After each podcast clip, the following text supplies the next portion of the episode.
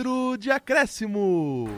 Salve, salve, rapaziada! Está começando mais um 4 de acréscimo aqui na Rádio Gazeta Online. Eu sou o Diego Goulart e estou aqui acompanhado da minha bancada incrível e um pouco diferente dessa vez. E por isso a gente vai começar com ele, que é a novidade aqui na nossa mesa, que está substituindo José Maurício, torcedor do Flamengo, que fugiu, né? Fugiu do. porque aconteceu uma coisinha chata lá lá com o time rubro-negro. Bom, estamos aqui com João Madureira, o Foguinho, mais um palmeirense aqui da mesa. Fala rapaziada, um prazer estar aqui com vocês hoje.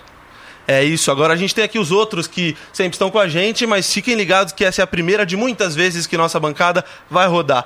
Mas não podia ter mais uma. Mas não podia ser o único palmeirense hoje, o Foguinho, porque a gente tem um, uma figura carimbada no nosso programa, que é o VH, o palmeirense corneteiro. Boa tarde, menos pro Jailson. Eita, já começou desse jeito. E temos ele que vai ver seu time estrear na Libertadores hoje. Vini Berma, o corintiano. Boa tarde, rapaziada. Hoje tem timão, hein? Bora. É isso, hoje a gente vai falar de Libertadores, Sul-Americana, campeonatos europeus e tudo o que há de bom. Pode puxar a vinheta.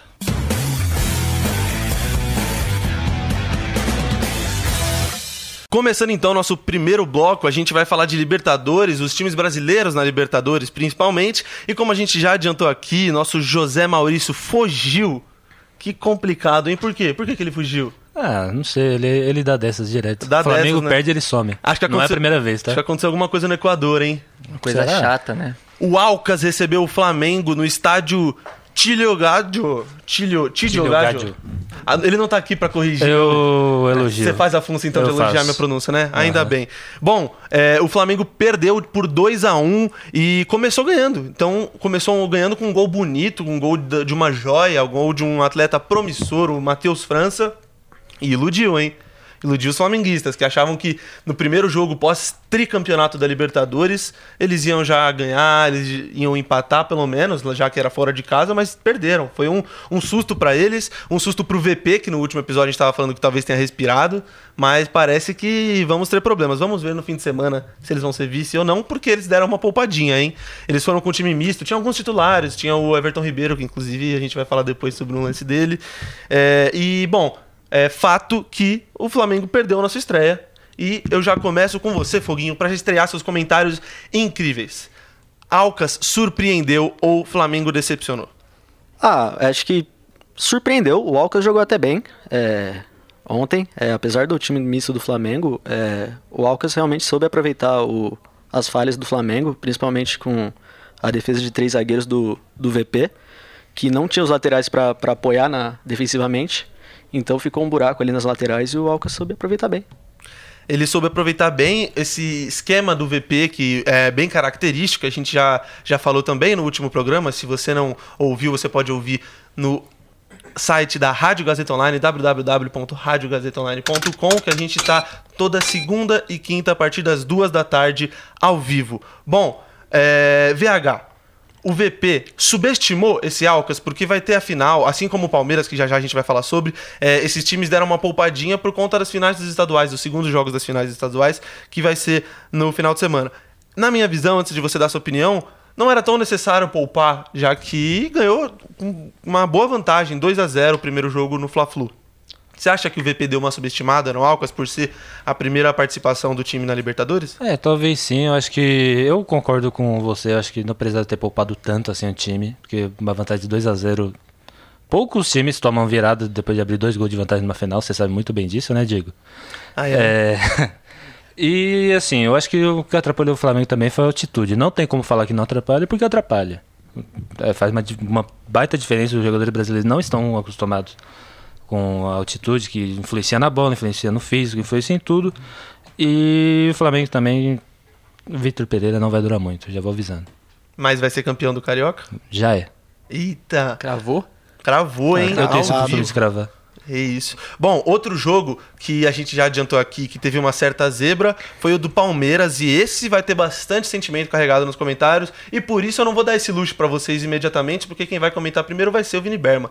Berma, o que aconteceu com o Palmeiras de Abel Ferreira, que perdeu por 3 a 1 do Bolívar, lá na Bolívia, na altitude, em La Paz, é, ontem às 9h30 da noite? Você acha que o Abel errou na escalação de ir de, com o time reserva, o time misto, por conta do resultado que eles têm que buscar no domingo contra o Água Santa? Ou é isso mesmo, tem que priorizar esse título do Paulista? Cara, eu entendo o Abel Ferreira ter poupado boa parte do time, se não todo, né? Acho que foi todo, acho que foi o time inteiro reserva contra o Bolívar, é, lá no, na Bolívia. É, porque realmente o Palmeiras precisa reverter um resultado difícil contra o Água Santa, né? No final de semana. É, mas assim, eu, eu digo que o Palmeiras enfrentando um time do quilate bem abaixo dele, como é o Bolívar, eu acho que tem a obrigação de ganhar. Por exemplo, como o Flamengo também deveria ter ganhado o Alcas.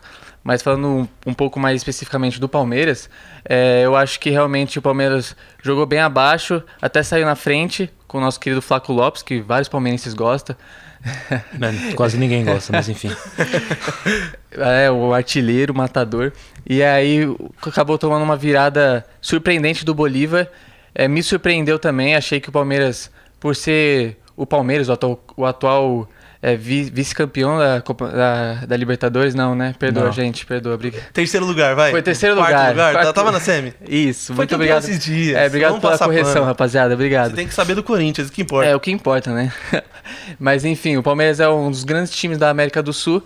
E aí, tomar uma virada dessa, independentemente da, da altitude, como bem, o, como bem o VH disse, realmente influencia na bola, é, na respiração dos jogadores. Mas é, para mim não tem desculpa, realmente o Palmeiras deveria ter ganhado do Bolívia. Em qualquer, em qualquer lugar tinha a obrigação de ganhar e acabou não ganhando, perdendo, né? Eu, como um frequente secador frustrado que sou pro time da Barra Funda, pro Palmeiras, que eu seco bastante, não sei se você sabe, eu sou São Paulino e esse é meu hábito ultimamente, já que o São Paulo não vem disputando muitos títulos. Eu seco, eu tenho um hábito, não vou mentir, eu tenho o hábito forte de secar o Palmeiras, o Corinthians, não tô precisando tanto ultimamente, mas seco também. É o que gosto. sobrou, né? É, é o que sobrou pra mim ultimamente. Bom, é, eu cheguei ontem, nem falei, nem vou secar o Palmeiras. Vou ficar de boa, vou, vou assistir o jogo de forma jornalística que com a imparcialidade que tem. Mas aí saiu o primeiro gol do Palmeiras, eu falei, ah, esquece, né? Quase que desligou a TV. Porque foi um golaço, vamos com, vamos Mas assim, o Flaco Lopes nunca mais acerta um chute daquele. Não, se ele ele chutou falando, ah, vou chutar Se ele chutasse dá. 100 vezes, ele ia errar 100. Aquilo ali Sim. foi Deus, aquilo ali foi Deus. Bom, é, e aí aquele gol do Flaco Lopes, falei, hum, já era, vai ser goleado mesmo com o time reserva, né? Mas aí quando saiu o primeiro gol do Bolívar, eu abri o olho. Falei, será? Aí saiu o segundo, eu falei, hum, vamos ver. Aí teve expulsão do Jailson, que a gente vai falar já já sobre. Mas aí, eu não esperava que ia ser 3x1. 3x1 foi um placar que não é só uma derrota, quase, porque teve bola no travessão, quase uma goleada, Foguinho. O que, que você acha que aconteceu? Teve um apagão ali? Ficou chato, né? Pra falar a verdade. Não ficou bacana. chato, não ficou. É, de fato, mas a, a escalação do Abel é. Tudo bem que eu acho até certo ter poupado os jogadores. É, fazer uma viagem tão longa, jogar na altitude, voltar com uma viagem longa de novo, próxima de uma final, não, não é o ideal. Mas algumas escolhas que o Abel fez na escalação foram realmente né, bem, bem complicadas, né? Principalmente o, um dos volantes, né? É, o camisa 30 Suposto jogador de futebol o suposto jogador Jailson, né? É, dificultou bastante, então. É, tá difícil. Foi justo a expulsão dele, o primeiro amarelo em questão, que é a polêmica que tá- está sendo dada? O primeiro não, mas a segu- o segundo cartão amarelo foi tão besta que acho que valeu a pena ter sido expulso, sim. Valeu, né? E se ele não tivesse sido expulso, VH, o Palmeiras teria ganhado, ou pelo menos empatado? Mano, tenho quase certeza que não. Porque Jailson, todo. Acho que do, todos os gols do Palmeiras começo da temporada, só um, o Jailson não estava em campo. Bacana. Coincidência ou não, 99,9% dos gols que o Palmeiras tem tomado, o Jailson está dentro de campo. Eu não consigo chamar ele de jogador de futebol, é um dos piores que eu já vi com a camisa do Palmeiras, se não o pior. Tipo, eu já vi Não é corneta, é informação, né? Já vi Josemar, já vi Marcio Araújo, já vi França, já vi. Esqueci os outros. Tem O. Eguren, um monte de cara mu- muito ruim, muito ruim, só que Victorino. o Jesus consegue se superar. Se superou pra baixo. Sim. Entendi. Bom, os gols desse jogo foram de Ervias Ibanez, que não é o zagueiro da seleção brasileira, e Uzeda. Minha pronúncia aqui, eu tô, eu tô cansado já de dar aula, tá É, bom? Você. Cansado bem aula de demais. espanhol. Falando nesse intervalo que a gente ficou sem fazer programa, você fez uns cursos, né? Eu fiz uns cursos, eu tenho que Ok. admitir. E o gol do Palmeiras, como a gente já adiantou, foi do Flaco Lopes, que não tem o hábito de cravar tanto, né? Não, ele me iludiu muito quando ele fez o primeiro gol dele. Nos primeiros jogos, assim, eu falei, ah, nossa, temos um 9. É porque o Palmeiras precisava de nove e contratou logo dois, né? Contratou Flaco ele e o Merentiel. O Merentiel. Aí o Flávio fez um gol, depois sumiu. O Merentiel entrou duas vezes, fez dois gols e sumiu também. E agora tá no Boca. É, complicado. Agora são duas derrotas seguidas pro Palmeiras na- nessa temporada. é, e o Palmeiras, que inclusive tá há pouco tempo no top 10 de é, menos derrotas nessa temporada do mundo. É, tava com sete derrotas só desde o começo do ano. ou- Desde o começo do ano passado foram sete derrotas. É, do começo do ano apenas. passado, perdão, de 2022, e tava atrás de times como Bayern e times gigantescos no Brasil, e agora já estão com nove derrotas, né, somando tudo isso, e já estão caindo cada vez mais nesse ranking, que é um luxo estar, não vamos Sim. Né, querer criar crise. É, mas o, o Palmeiras, ele, ele tem esse fator de, que você fala muito bem da palmeirada, de, é, de entregar... Parmeirada, não é palmeirada, parmeirada. De entregar títulos ganhos, de entregar algumas coisas que estavam muito fáceis, como esse paulista talvez aconteça, não é? É, espero que não, mas enfim, dois assuntos, assuntos não, dois, duas informações que eu lembrei. Que o Palmeiras não perdia dois jogos seguidos há muito tempo, não sei exatamente, mas acho, Acho que é desde novembro de 2021. 2021. É. E a outra que o Palmeiras perdeu na estreia da Libertadores pela primeira vez em 49 anos. A última derrota foi em 74 pro São Paulo por 2 a 0 Tinha que ser meio tricas. É, Nossa, agora chato. irritei boa parte da torcida do São Paulo, né, falando tricas. Peço perdão. Não tem jeito, né? Não tem jeito. Não, inclusive, mais uma informação: o Palmeiras não perdia fora de casa desde 2019, que perdeu pro São Lourenço. Não, a gente perdeu ano passado pro Atlético Paranaense. Não, fora de casa, pra ti- fora do Brasil, perdão. Ah, fora tá. do Brasil. é, Tudo bem. informação importante. Um, um ponto pode ser até positivo é que a última vez que o Palmeiras tinha perdido duas vezes seguidas, que tinham sido em novembro de 2021, o, o jogo que o Palmeiras quebrou essa sequência de derrotas foi a final da Libertadores contra o Flamengo. Inclusive, Zé, um abraço pra você. E a gente tem uma final nesse, nesse domingo, né? Então Ih, É, O problema é que é uma Semana Santa contra o Água Santa. Outro, Eita. outro perigo. fica difícil. E dizem que o técnico do Palmeiras não é tão santo assim, né? É. Fala que, falam que rola um pacto ali. Bom, antes da gente partir pro nosso quadro Fora do Eixo, a gente tem que falar é, só antes é, que é importante, para até passar pano pros palmeirenses, que no dia anterior aconteceu um jogo no mesmo estádio, que foi lá na Bolívia. O River Plate visitou o The Strongest lá no estádio Hernando Siles. Eu dou aula mais uma vez Parabéns. recebeu, é, o, o River visitou o The Strongest e tomou 3 a 1 O mesmo placar, Mesmo placar. que o Palmeiras. Então, são dois favoritos para a competição. Eu acredito que então, o os River... três grandes nomes da Libertadores perderam. É, Flamengo, River e Palmeiras. Olha só. Será que é um prelúdio do que está por vir? E os três na altitude, né? Pode ser. Os três na Mais altitude. de 2 mil metros. Bem lembrado. Você é muito bom, Vini Berman. Que orgulho. Bom, mas antes da gente... O Palmeiras e Bolívar, o Palmeiras e o River também perderam no mesmo estádio.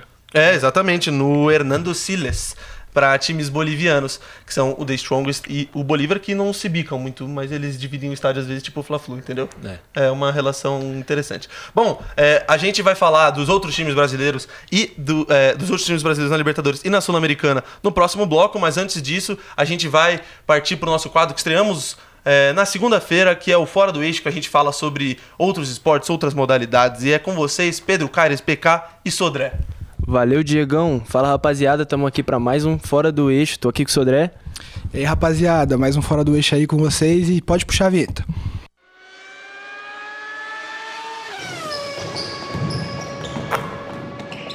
Fora do eixo. Então vamos lá, rapaziada. Hoje a gente vai falar primeiro aqui do Brasil. Vamos começar falando do vôlei, que é um esporte que a gente gosta muito. E o que, que você tem pra falar pra gente, Sodré? É, então, é, nessa terça-feira, dia 4 de abril, né, o Sada Cruzeiro venceu o Apan Eleva Blumenau por 3 sets a 0 e garantiu uma vaga nas semifinais da Superliga Masculina de Vôlei. Essa foi a segunda vitória do Clube Mineiro no playoff melhor de 3, das quartas de final. As parciais no ginásio do Riacho foram 25 a 15, 25 a 22 e 25 a 17. Pois é, Sodré, um jogo dominado ponta a ponta pelo Cruzeiro, uma performance assim extraordinária. E o Sada Cruzeiro ele vai enfrentar é, o vencedor do, do confronto entre Vôlei Renata, que é o time de Campinas, e São José. O confronto ocorre hoje, dia 6 de abril, às 9 da noite, e vai definir as- a, a semifinal.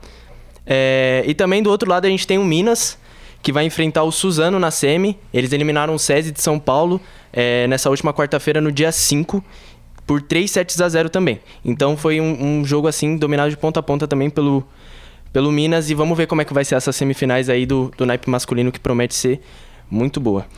É, e agora que a gente falou do vôlei masculino, né, vamos falar também da fase de mata-mata da Superliga Feminina, que hoje, né, dia 6 de abril, começa.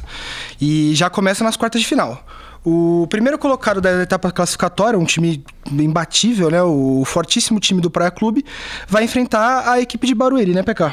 Exato, Sodré. E um adendo, inclusive, para esse confronto que promete ser muito interessante, porque o Praia Clube de Uberlândia perdeu apenas dois jogos nesse torneio, um deles para o Sesc Rio e o outro justamente para a equipe do Barueri no jogo de volta. Um jogo pegadíssimo que foi definido apenas no tie-break, então vai ser um jogaço. É... Agora, os outros, os outros jogos que também tem vão ser o de Minas, que vai estar buscando o quarto título consecutivo da, da Superliga Feminina, e eles vão disputar a vaga na semi contra o SESI Bauru. É... Enfim, Fiquem ligados aí na, na, super, na, reta final da Superliga, tanto masculina quanto feminina, que promete muita emoção em ambos os naipes, beleza? Vamos falar agora dos Estados Unidos e vamos falar do esporte da bola laranja, né, Sodré? O que, você tem pra falar pra gente? Exato, vamos falar do esporte da bola laranja, o esporte do basquete. É, nessa quarta-feira ocorreu o famigerado Clássico de Los Angeles, que os americanos definiram como o jogo da semana, porque se tratava de um duelo onde as duas equipes estão empatadas em vitórias e derrotas na busca de uma vaga é, direta né, nos playoffs da NBA. E deu Los Angeles Clippers pelo placar de 125 a 118, um jogo pegadíssimo, com um show aí do, do, do jogador Kawhi Leonard que anotou 25 pontos.